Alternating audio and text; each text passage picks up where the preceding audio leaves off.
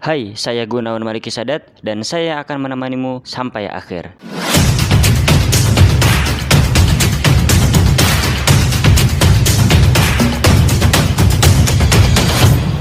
Oke, kembali lagi di GMS Podcast. Nah, kali ini aku mau sharing kenapa sih kita nggak boleh multitasking. Dan aku mau bahas ini karena banyak banget dari kita yang merasa bahwa kita bisa melakukan sebuah kerjaan yang banyak dilakukan dengan satu waktu dan secara bersamaan. Nah, kenapa sih multitasking itu nggak bisa? Kita harus paham dulu bahwa otak manusia itu nggak seperti prosesor atau sistem yang ada di komputer ataupun di HP yang bisa melakukan sebuah tugas atau task secara bersamaan. Nah, kalau di HP kan kita bisa multitasking. Kita bisa ke Instagram, terus kita bisa multitasking ke WhatsApp atau mungkin ke YouTube atau ke podcast gitu. Kalau misalkan di komputer kita juga bisa lagi buka dokumen, mungkin Word atau Excel. Kemudian kita juga lagi buka Chrome secara bersamaan. Nah, mereka emang dirancang seperti itu dan tidak sama tentunya seperti otak-otak kita. Kalau otak kita, kita hanya bisa diberikan kemampuan untuk fokus pada satu pekerjaan.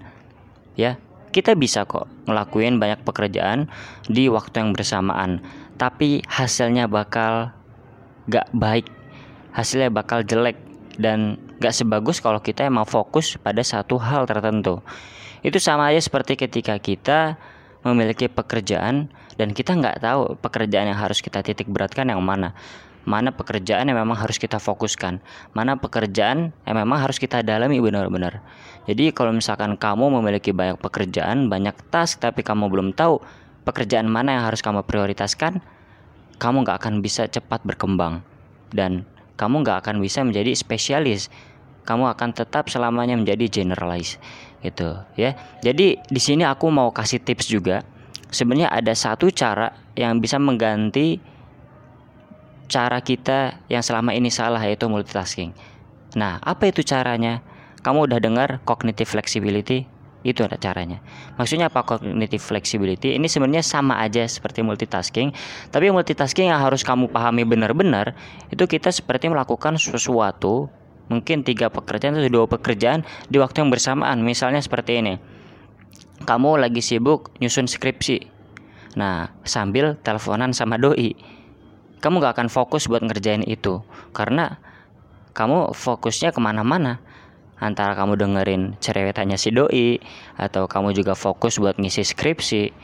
Dan misalkan contoh lain.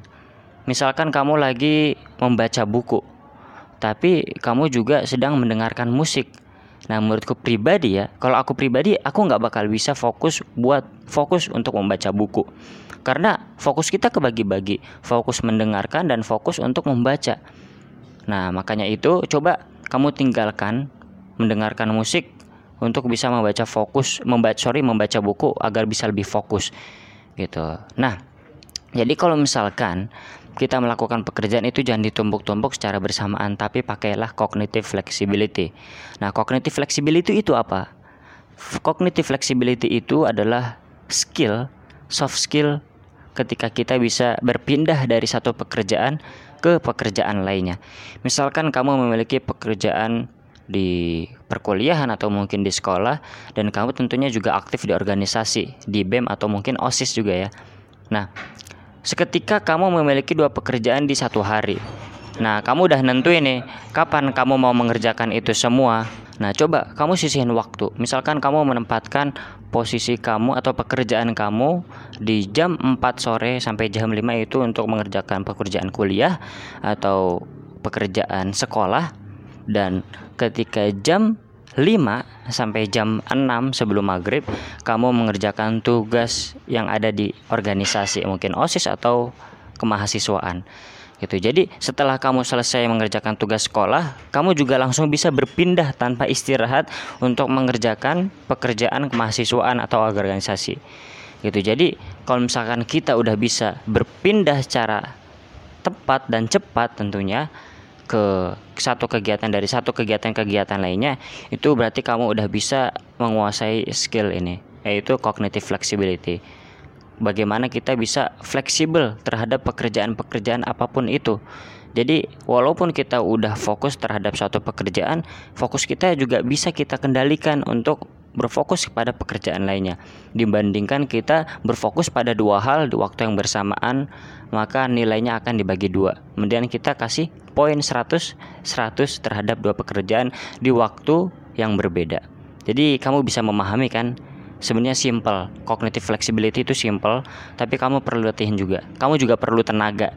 Jadi kan kalau misalkan kita melakukan rutinitas, melakukan aktivitas itu nggak serta merta kita juga harus bisa time management. Time management itu gampang. Kamu bisa membolak-balikan semua pekerjaan kamu sesuai dengan waktu yang memang kosong atau waktu yang benar-benar bisa membuka ruang untuk kamu lakukan. Tapi yang harus kita perhatikan juga adalah tenaga tenaga, pikiran, dan mental tentunya. Kalau kita sudah mengatur waktu namun kita tidak memiliki mental untuk melakukannya, kita nggak bakal bisa melakukan hal itu. Nah, begitupun juga kalau misalkan kita udah menentukan suatu pekerjaan di waktu tertentu, tapi tenaga kita habis, kita juga nggak bisa. Jadi ada ada juga namanya fokus manajemen dan juga manajemen tenaga, manajemen fisik gitu ya. Maksudnya apa ya? Pokoknya manajemen energi ya. Jadi kita juga bisa memanage energi kita jangan sampai kita terlalu mengeluarkan energi sebanyak mungkin ketika di awal akhirnya pas kita sudah sore atau di waktu-waktu akhir kita kehilangan energi akhirnya kita nggak bisa memaksimalkan pekerjaan kita mungkin sekian terima kasih teman-teman yang udah mau dengerin podcast kali ini kalau misalkan kamu ingin request topik atau mau ngasih saran ke aku, kamu bisa klik link yang ada di deskripsi. Nanti kamu bisa ngirim voice note kamu sesuka kamu. Terima kasih, salam semangat semuanya.